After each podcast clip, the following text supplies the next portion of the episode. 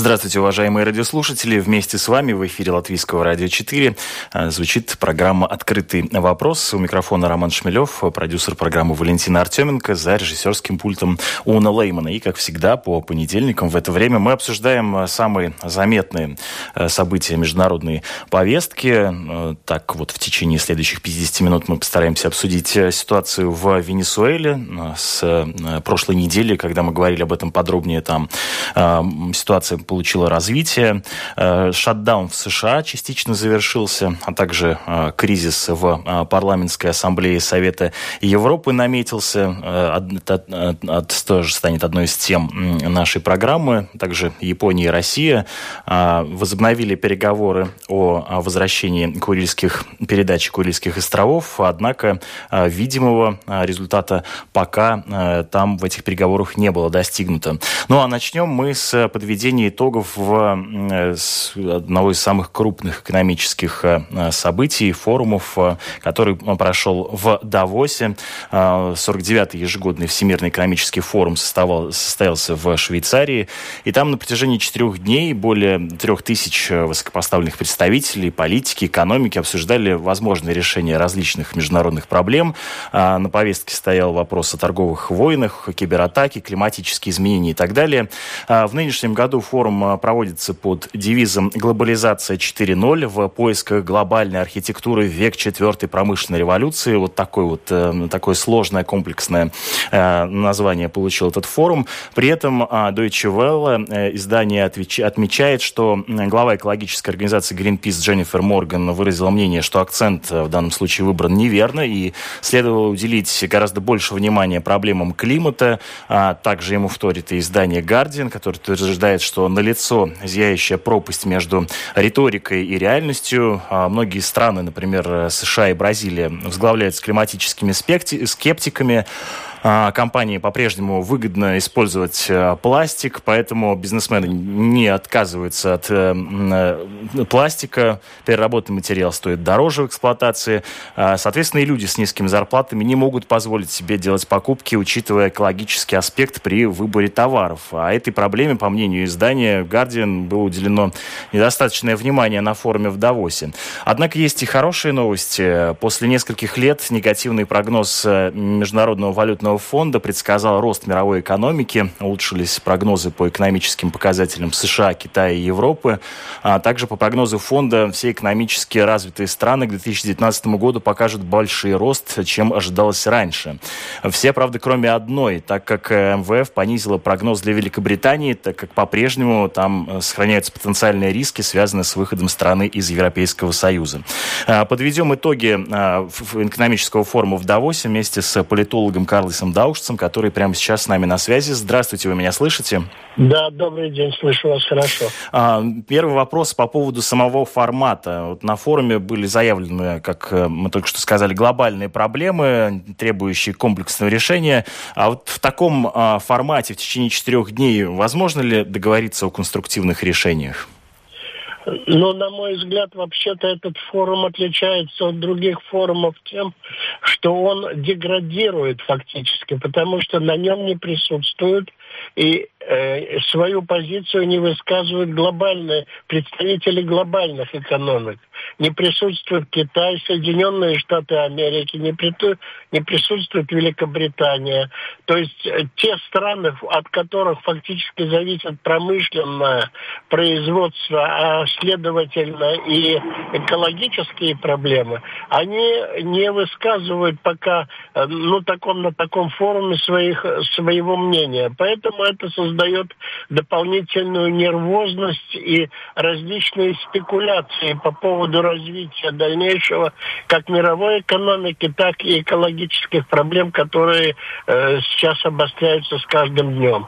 Ну, то есть э, частично вы согласны, да, с э, заявленным тезисом изданием Guardian о том, что тут в данном случае больше риторики, чем непосредственно э, реальных решений?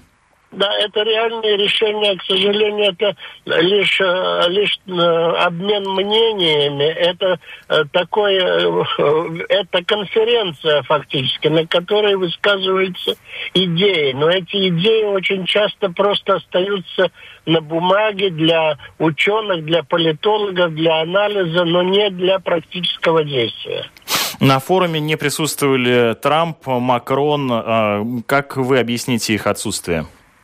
Я думаю, что их отсутствие можно объяснить как теми официальными э, причинами, которые они сами назвали, то есть внутренние проблемы. Это в Соединенных Штатах Америки шатдаун, и у Макрона, конечно, это внутриполитическая система как с желтыми жилетами, так теперь уже и с красными шарфами.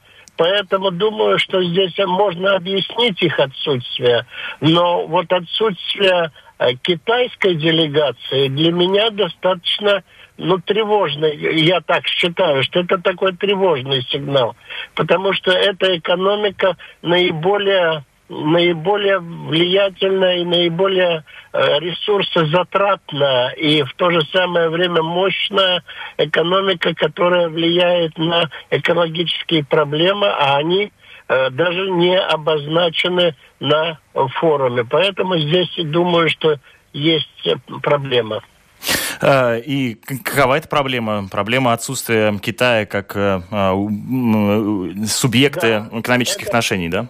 Да, это проблема, потому что Китай не э, очень сдержанно и очень неконкретно выражает свое отношение к экологическим проблемам и э, проблемам мировой торговли, которая сейчас э, главным объектом является их отношений с Соединенными Штатами Америки и не обращается к остальному миру за какими-то, э, скажем, э, с какими-то сигналами и какими-то э, направлениями.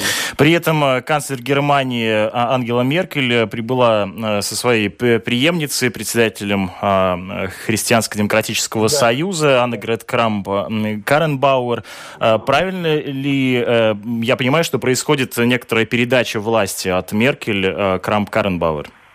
Ну, я пока так не думаю, потому что это будет зависеть от, э, от внутренних событий, которые все-таки это внутреннее дело Германии межпартийных взаимоотношений. Но то, что ее как бы представляют как э, преемников э, на посту влиятельной партийной организации Западной Германии, конечно, это факт достаточно значим. Но э, Меркель обозначила место Германии во всемирной структуре мировых отношений, и она ярко выступила на этом форуме как э, страна, которая ответственно относится ко всем проблемам мировой экономики.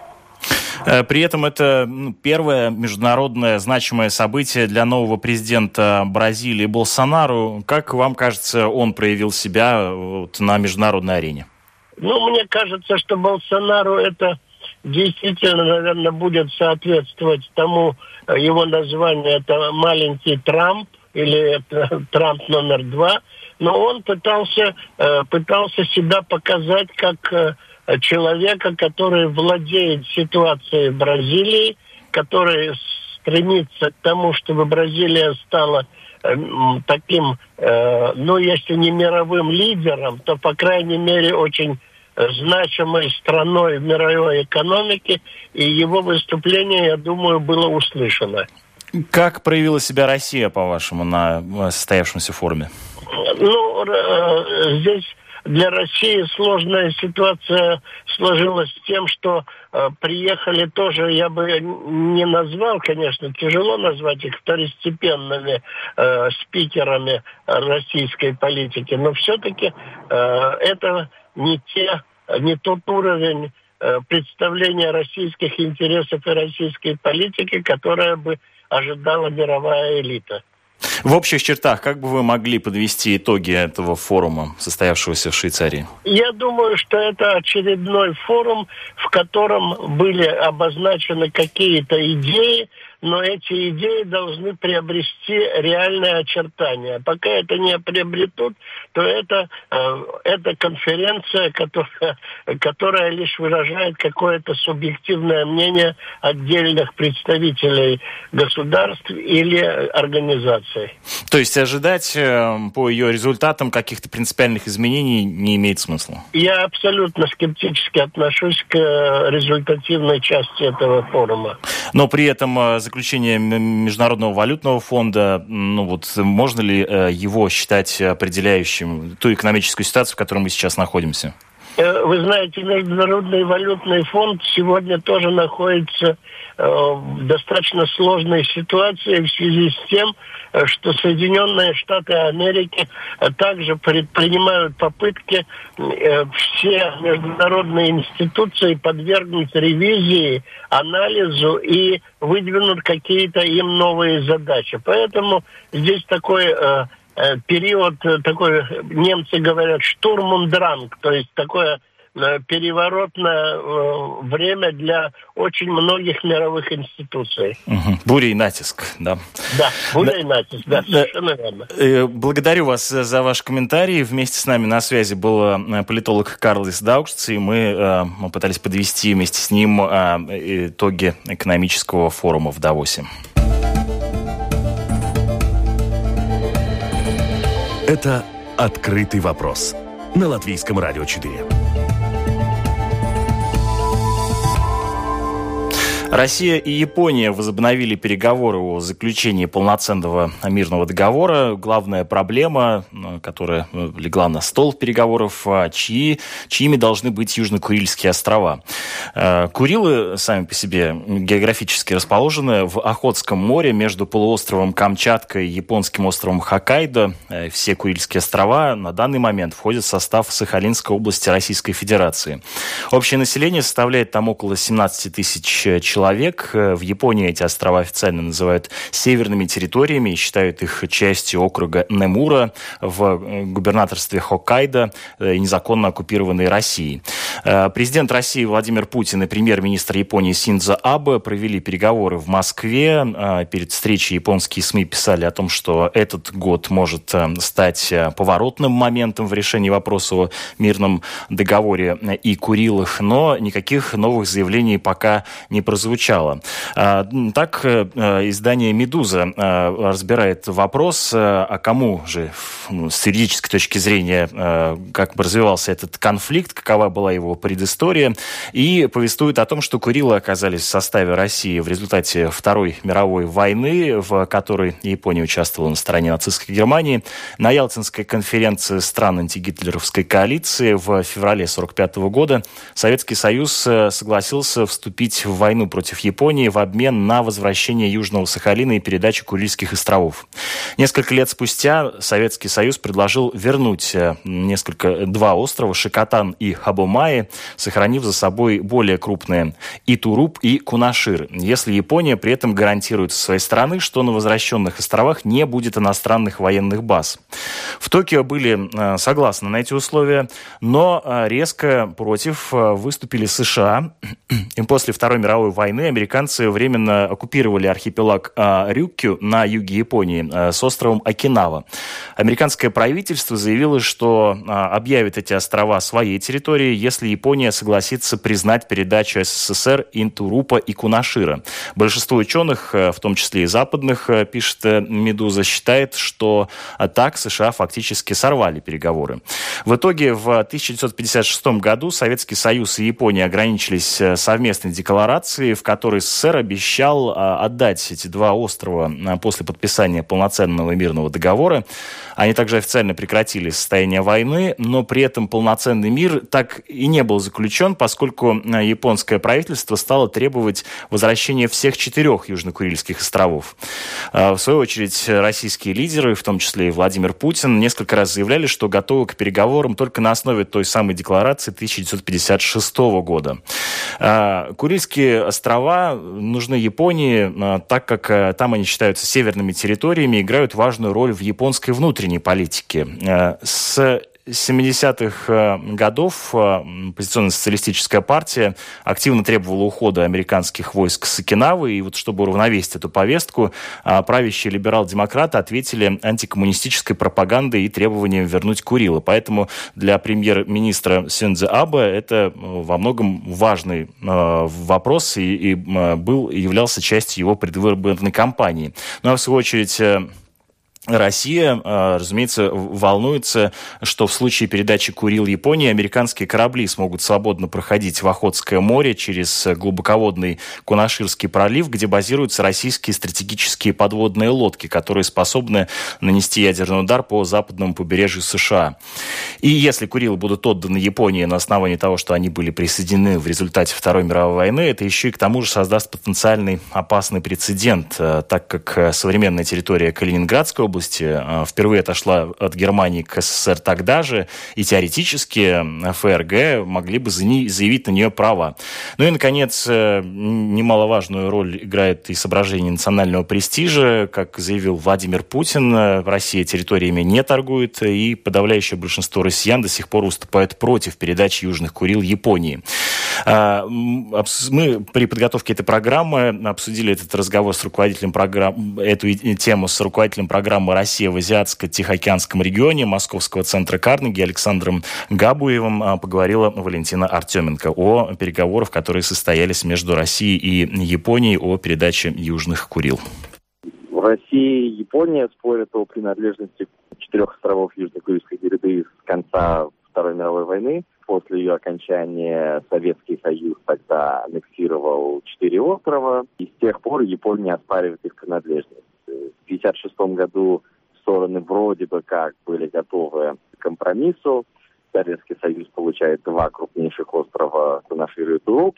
Японии достаются два маленьких острова Шикотан и необитаемая гряда скал Хабамаи, после чего подписывается мирный договор. Но затем эта договоренность была сорвана, и с тех пор Россия все четыре острова контролирует, но Япония это оспаривает. Сорвана как? Кто сорвал стоп-кран? Договоренность в итоге отказалась выполнять Япония после того, как на них э, надавили США, и в этот момент как раз оформлялся американо-японский военный союз. США предложили Японии потерпеть и добиваться передачи всех четырех островов плюс Советского Союза было очень важно, будут ли размещены какие-то американские военные объекты на Шкатане и Хабамае. В итоге в консенсус 1956 года так никогда и не был реализован. А японский премьер Синдзо Абе уже довольно долго пытается добиться улучшения отношений с Россией и решения территориального вопроса. С одной стороны, его отец, бывший глава МИД Японии Синдаро Абе, этим занимался, я бы на могиле отца поклялся, что он приложит все усилия для того, чтобы этот вопрос решить. Он считает, что если Россия будет к какому-то компромиссу и каким-то уступкам, то это можно сделать только при Владимире Путине, самом успешном, сильном правителе России за последние десятилетия, который тем более имеет опыт сдачи территорий в процессе переговоров с Китаем в начале 21 века, который недавно забрал Крым и к мнению которого россияне прислушиваются. С другой стороны, он, конечно же, озабочен сближением России с Китаем, и если урегулирование территориального спора между Японии и России поможет Россию вытащить из китайских объятий, то тем лучше. А России в целом, наверное, в долгосрочных стратегических интересах тоже может быть полезно улучшить отношения с Японией, получить доступ к японским кредитам и инвестициям ценой двух маленьких и не очень значимых островов. Но тут есть ряд проблем, в которые эти переговоры уже упираются не первый год. Первое, в России очень четкий общественный консенсус против передачи каких-либо островов. Свыше 70% россиян по всем опросам, начиная с 91 года, говорят, что никакие острова Японии передавать не нужно. Это первое. Второе, японские инвестиции приходили в Россию в 90-е, в начале 2000-х потому что были высокие цены на углеводороды, потому что российская экономика росла и потому что не было международных санкций. Сейчас цены на сырье волатильны, российская экономика растет темпами ниже среднемировых, и санкционный режим укрепляется с каждым годом. Поэтому есть ли коммерческие основания для того, чтобы в Россию сейчас вкладывать масштабно, это большой вопрос. Пока что японские компании проявляют осторожность. Даже если бы Россия что-то захотела договориться с Японией, то быстрых выгод от этого она не получит. В итоге вот переговорный процесс буксует уже не первый год, хотя бы и японская сторона всячески пытается его активизировать, а Россия занимает такую позицию, что ну, мы посмотрим, что вы нам еще предложите. А пока что переговорный процесс выгоден России тем, что чем больше АБ пытается договориться с Путиным, тем больше нервирует это американцев, тем больше недоверия в отношениях между Японией и США, и тем слабее американские военные союзы в Азии. Причем Россия для того, чтобы добиться этого эффекта, не тратит вообще ни копейки. Не прекрасная ли переговорная стратегия?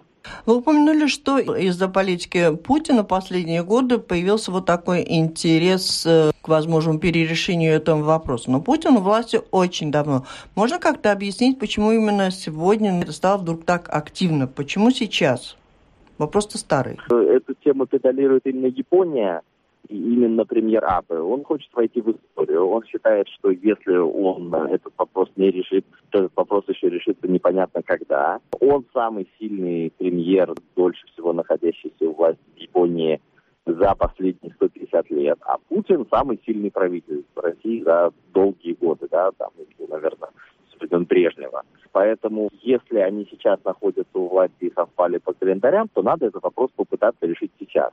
Первый срок э, Путина после возвращения в Кремль в 2012 году Аба понимал, что выборы уже довольно скоро, перед выборами Путин вряд ли может делать что-то непопулярное, а вот сейчас он переизбрался, у него есть шестилетний мандат, и сейчас самое время для того, чтобы этот процесс активизировать. Сам Аба должен уйти в отставку сентябре 2021 года, ровно поэтому переговорный процесс активизировался сейчас. У двух стран есть, если они захотят решить этот вопрос, окно примерно в 19-м, 20-м, ну, начале 21 года. Дальше это окно возможности просто закроется. А что касается позиции Соединенных Штатов, вы упомянули, что в свое время они порекомендовали отказаться от двух маленьких и не спорить там дальше, а потом взять все четыре.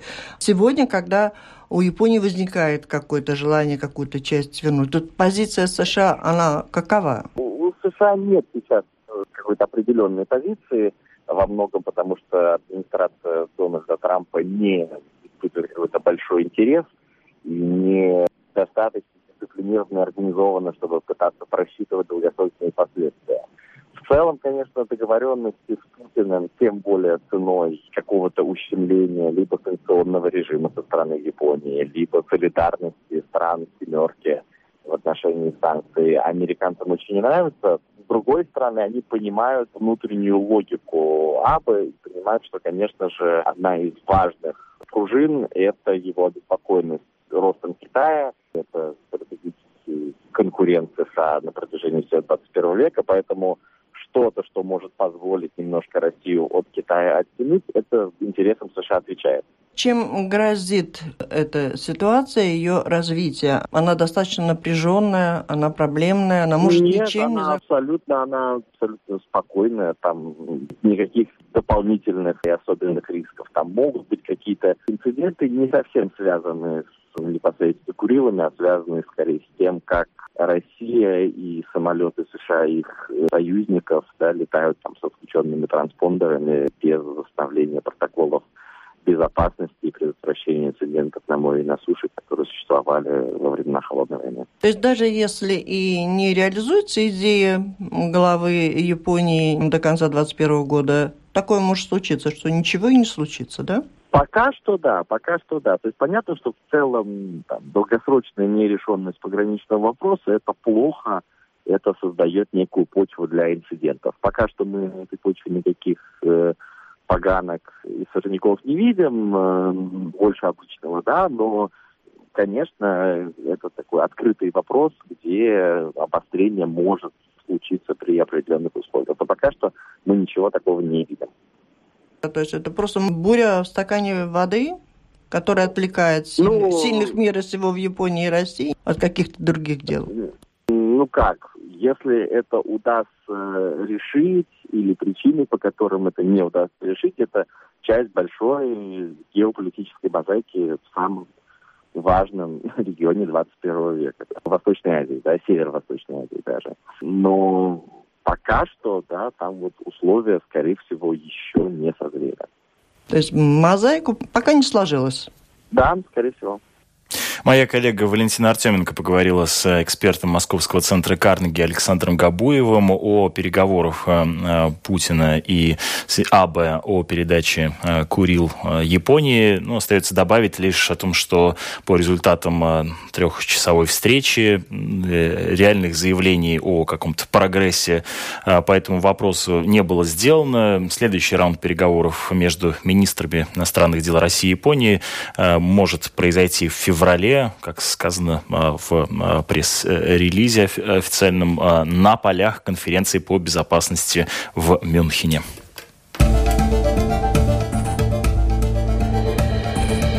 Это «Открытый вопрос» на Латвийском радио 4.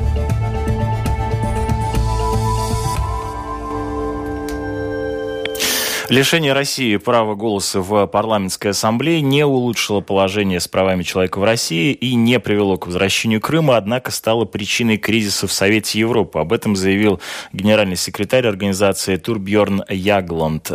Кризис в а, ПАСЕ, которым, о котором э, заявляет э, генсек Совета Европы, мы обсудим прямо сейчас с чрезвычайным и полномочным послом Латвийской Республики в Совете Европы Ивар Спундерс вместе с нами на связи. Добрый, добрый день. Здравствуйте. Э, несколько слов. Э, напомните, пожалуйста, так называемая ПАСЕ, Парламентская ассамблея Совета Европы. Э, какие основные задачи выполняет эта организация? Парламентская ассамблея – это форма сотрудничества членов Европейского Совета Европы на парламентарном уровне. Значит, там представлены все парламентарии всех 47 стран – а собираются они э, в Страсбурге в четыре раза в год и следят за исполнением а, конвенций и э, обязательств стран-участников. Э, вы согласны с таким диагнозом, который заявил генсек организации, что в ПАСЕ сейчас наблюдается кризис? Ну, я думаю, что кризис – это слишком громко сказано.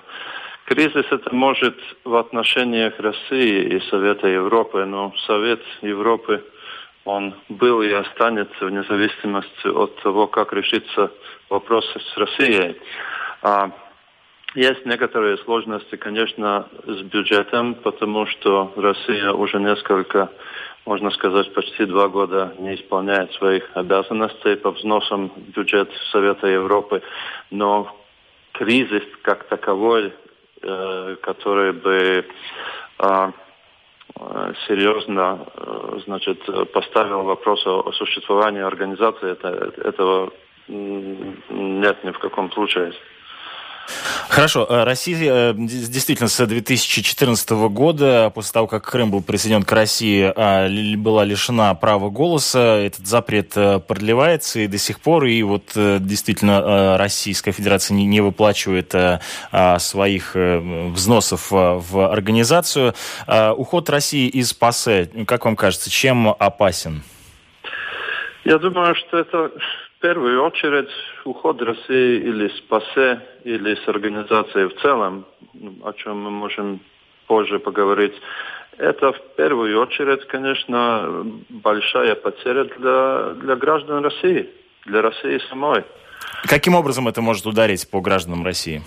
Потому что начнем с того, что значит, Совет Европы объединяет государства, которые э, хотят, чтобы их граждане, э, чтобы права человека, их граждан соблюдались, и чтобы были механизмы, чтобы защищать эти права.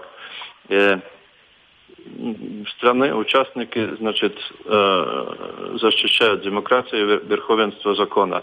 Если Россия разделяет эти цели, то это в интересах в первую очередь России самой участвовать в Совете, в Совете Европы вполне, полноценно. Э, если э, Россия выйдет из Совета Европы, это, насколько я понимаю, означает и отказ от э, признания юрисдикции Европейского суда по правам человека. То есть фактически Европейский суд по правам человека теряет юрисдикцию в России и перестанет там действовать его решение, так? Ну, наверное, если э, я, я хотел бы думать, что этого не произойдет, но если Россия вообще уйдет из Совета Европы и в том числе выйдет из Конвенции по правам человека, то да, э, гражданам России э, не будет э, возможности обращаться в этот суд. Какие Нет. еще последствия могут э, задеть э, россиян? Ну, я я думаю, что Россия вообще, как любые, любой член Совета Европы, страна-участник, заинтересована во многих э, конвенциях и, и формах сотрудничества в Совете Европы, потому э, начиная от спорта, допинг, кончая э, значит, искусственным интеллектом, которая очень актуальная тема теперь, Потому я надеюсь, что Россия все-таки, если э, это так, как э, говорят э, в Москве, что, что Россия не хочет уходить, что Россия не уйдет и будет найден какой-то компромисс по поводу участия, где уже со стороны Совета Европы уже сделаны первые шаги в этом направлении. Но если это только э, отговорки, о, о полном восстановлении прав, если это ультиматум, если настоящая цель России, значит, выйти из этого юридического режима, тогда это дело другое, конечно. Ну, насколько я понимаю, Совет Европы тоже заинтересован в том, чтобы Россия осталась. Вы сказали о том, что а, некоторые шаги были предприняты. Какие они и как, э, в принципе, а, сейчас а, может европейская сторона повлиять а, на эту ситуацию с Россией? Ну, а, я, я думаю, что мы все люди в Европе заинтересованы в том, чтобы права человека соблюдались во всей Европе и в том числе и России, и всех остальных странах. А, и, и в таком смысле, конечно, и диалог всегда он, он полезен. А, что относится к значит, шагам а, со стороны Совета Европы, то в декабре а, прошлого года комитет по регламенту Э, парламентская ассамблея дал толкование регламента о том, что не следует ограничивать права национальных делегаций в выборах генерального секретаря организации и судей э, суда по правам человека, а, что является, а, что было всегда одним из одной из упрек с российской стороны э, и, и что создавало с российской стороны э, проблемы признавать суд или организацию легитимной, как они это объясняли.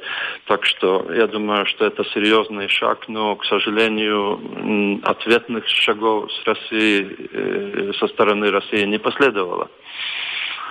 И... Да-да, слушаю вас. А, Ситуация, конечно, с возвращением России в парламентскую ассамблею осложнилась э, в результате того, что Россия, Россия опять не представила делегацию э, на парламентскую ассамблею. Это нужно было сделать сейчас, в январе, уже первая часть сессии прошла, и по нынешним правилам, значит, Россия может, э, или другие страны, Латвия, любая страна-участник может это сделать только в первой части сессии, то есть в январе. Так что мы находимся теперь в ситуации, э, что Россия, значит, не может принять участие в, в работе парламентской ассамблеи уже в, во всем 2019 году.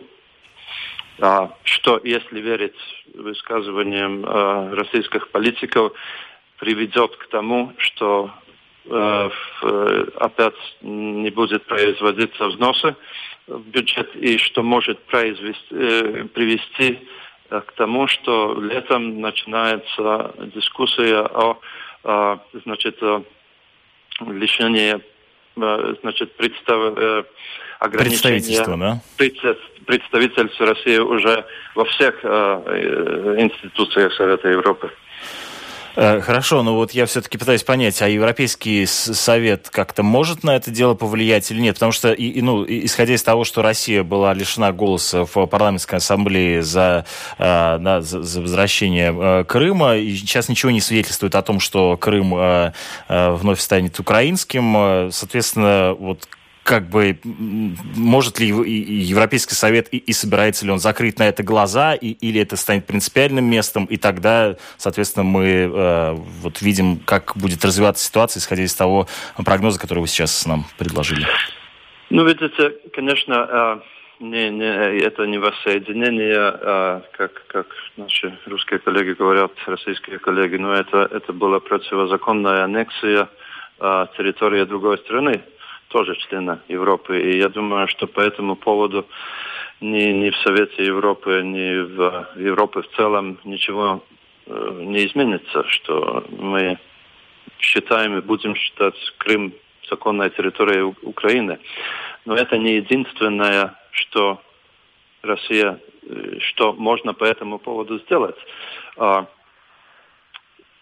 Э, только что парламентская ассамблея приняла резолюцию по, э, значит, по, по инциденции в, в, э, в Керченском проливе, проливе и призывая Россию освободить украинских моряков.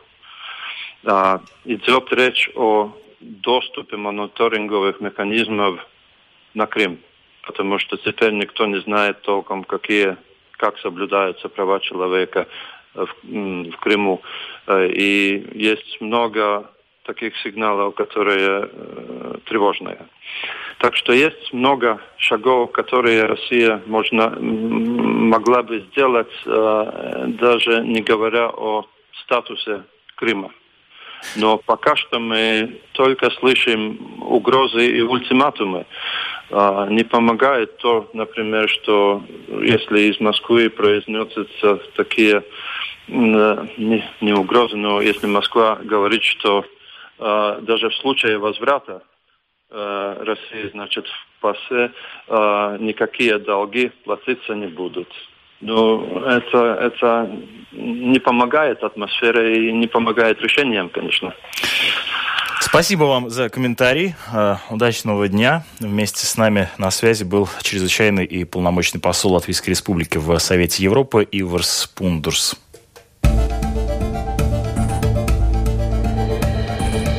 Это «Открытый вопрос» на Латвийском радио 4.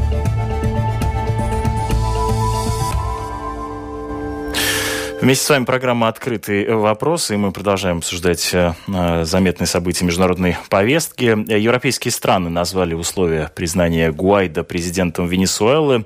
Испания, Франция и Германия признают лидера оппозиции э, Венесуэлы Хуана Гуайда временным главой страны, а если там не будет э, объявлено о проведении досрочных выборов.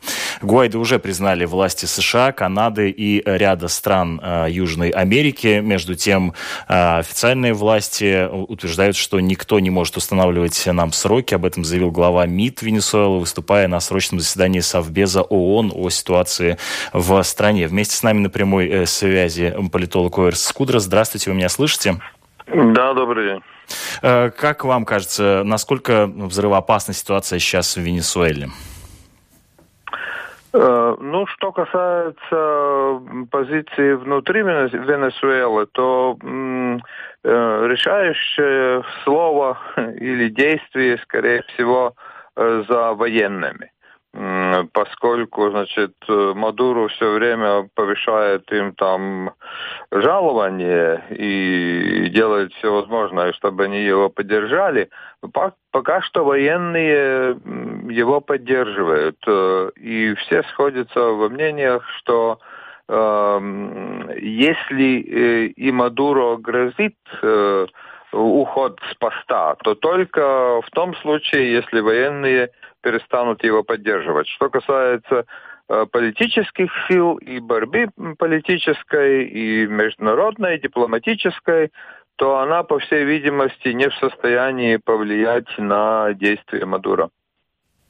То есть, получается, что армия Венесуэлы продолжит сдерживать напряжение до тех пор, пока ей будут за это платить?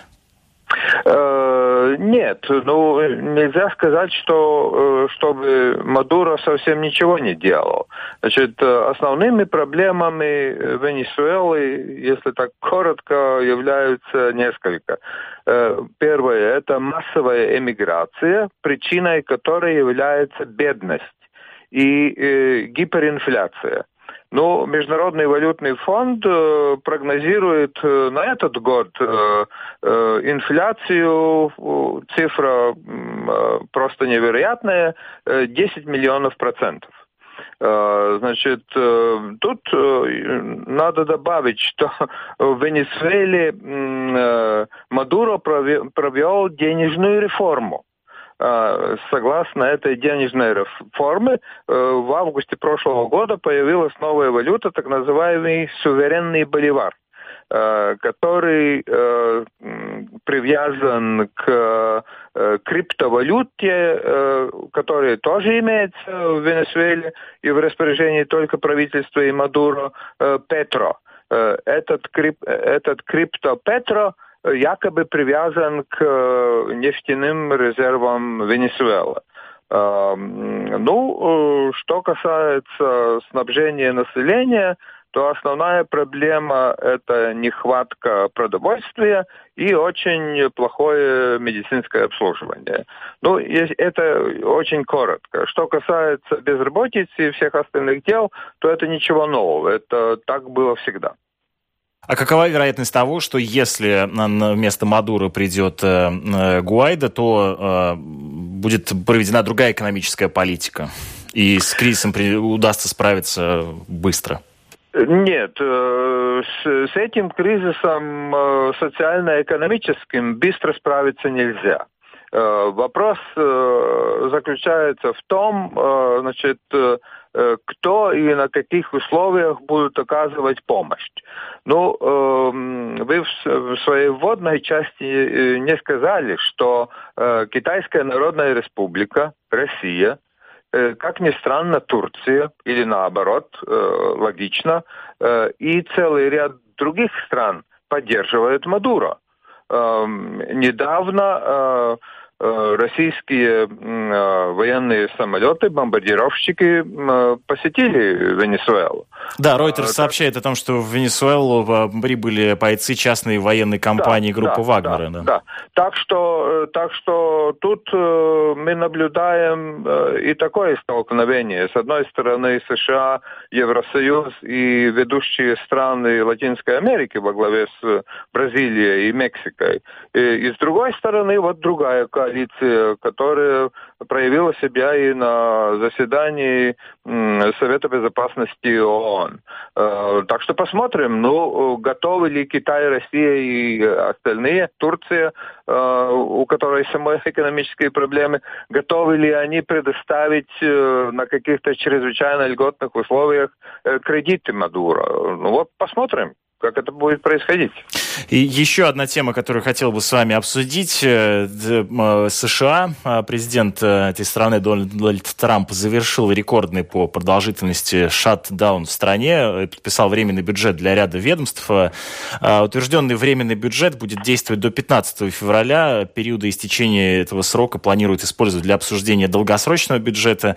И проблема там заключалась в том, что, напоминаю нашим слушателям, власти США не могли согласовать бюджет, и работа американского федерального правительства была частично приостановлена еще 22 декабря. А, глава государства Дональд Трамп настаивал на том, чтобы в бюджет были включены расходы на строительство стены на границе с Мексикой. Э, демократы были готовы выделить э, более 1 миллиарда, а вот Трамп хотел, чтобы выделено было 5 миллиардов. Э, спустя 35 дней все-таки уступил демократам, пообещав при этом, что если достичь согласия за 21 день к 15 февраля не удастся, то, а, цитирую э, слова Трампа, веселье начнется снова. Э, как вам кажется, что показал э, шатдаун, произошедший вот в США? Ну, он показал, видимо, что, скажем так, неуступчивая политическая борьба или, скорее всего, уже столкновение между палатой в Нижней Конгресса и Сенатом, где доминирующей позиции республиканцев, ну, она что касается вот этого вопроса шатдауна или приостановки действий правительственных учреждений э, в связи с э, спором о финансировании стены на рубеже с Мексикой, это просто перемирие. Перемирие, во время которого до примерно середины февраля будут э, пытаться находить какие-то компромиссы. Э, этот компромисс, э, на мой взгляд, не будет включать значит, предоставление Трампу возможности получения денег на строительство стены. Может быть, там найдут какую-то другую формулировку, то есть не стена, а какие-то другие мероприятия, и Трамп тогда сможет сказать, что вот, ну, значит, я добился того, чтобы там укрепили границу и так далее, но не будет строить э, стену. Э, на мой взгляд, это самый вероятный вариант компромисса, если он вообще будет достигнут. Если нет, то будет э, следующий шатдаун на, на какое-то время. Ну, по большому счету, вся эта ситуация с приостановкой, временной приостановкой э, федерального правительства, насколько я понимаю, является отзвуком э, результатов э, среднесрочных выборов, которые, да. при которых американцы получили разделенный парламент. Да, то, да. то есть эта ситуация была заложена вот еще в ноябре прошлого года. Эм, ну нет, э, я думаю, что значит э, нельзя э, это, это противостояние свести только к одному вопросу о границе. Там речь идет также о значит, полномочиях президента решать какие-то э, вопросы. Э, и, значит, э, это проблема, по которой, видимо, будут стараться находить какой-то компромисс, если Трамп вообще пойдет на это, или он пойдет на обострение конфликта, во что я очень сомневаюсь. Значит, это вопрос о праве президента ввести чрезвычайное положение то ли на всей территории США, то ли э, в каких-то определенных регионах страны. Ну вот э, пока что, э, значит, законопроекты, которые там принимаются, в том числе закон, который был принят относительно союзов США, включая НАТО, который не допускает действия президента одностороннего выхода США из НАТО, это же проблема видимо, в законодательном плане будет касаться этого права президента э, объявлять э, о чрезвычайном положении и на основании этого, значит, там строить какую-то стену на границе с Мексикой или делать какие-то другие вещи. Э, я думаю, что этот законодательный аспект, конституционный аспект и, значит, право парламента и право президента, вот этот спор скорее важнее, чем спор о стене на границе с Мексикой. Благодарю вас за ваш комментарий. Вместе с нами на прямой связи был политолог Оверс Скудра. А, и вас, уважаемые радиослушатели, благодарю за то, что провели это время вместе с нами. В эфире Латвийского радио 4 прозвучала а, программа «Открытый вопрос». Продюсер программы Валентина Артеменко, за режиссерским пультом Уна Леймана. Меня зовут Роман Шмелев. Оставайтесь вместе с нами. Впереди вас ожидают новости буквально через минуту.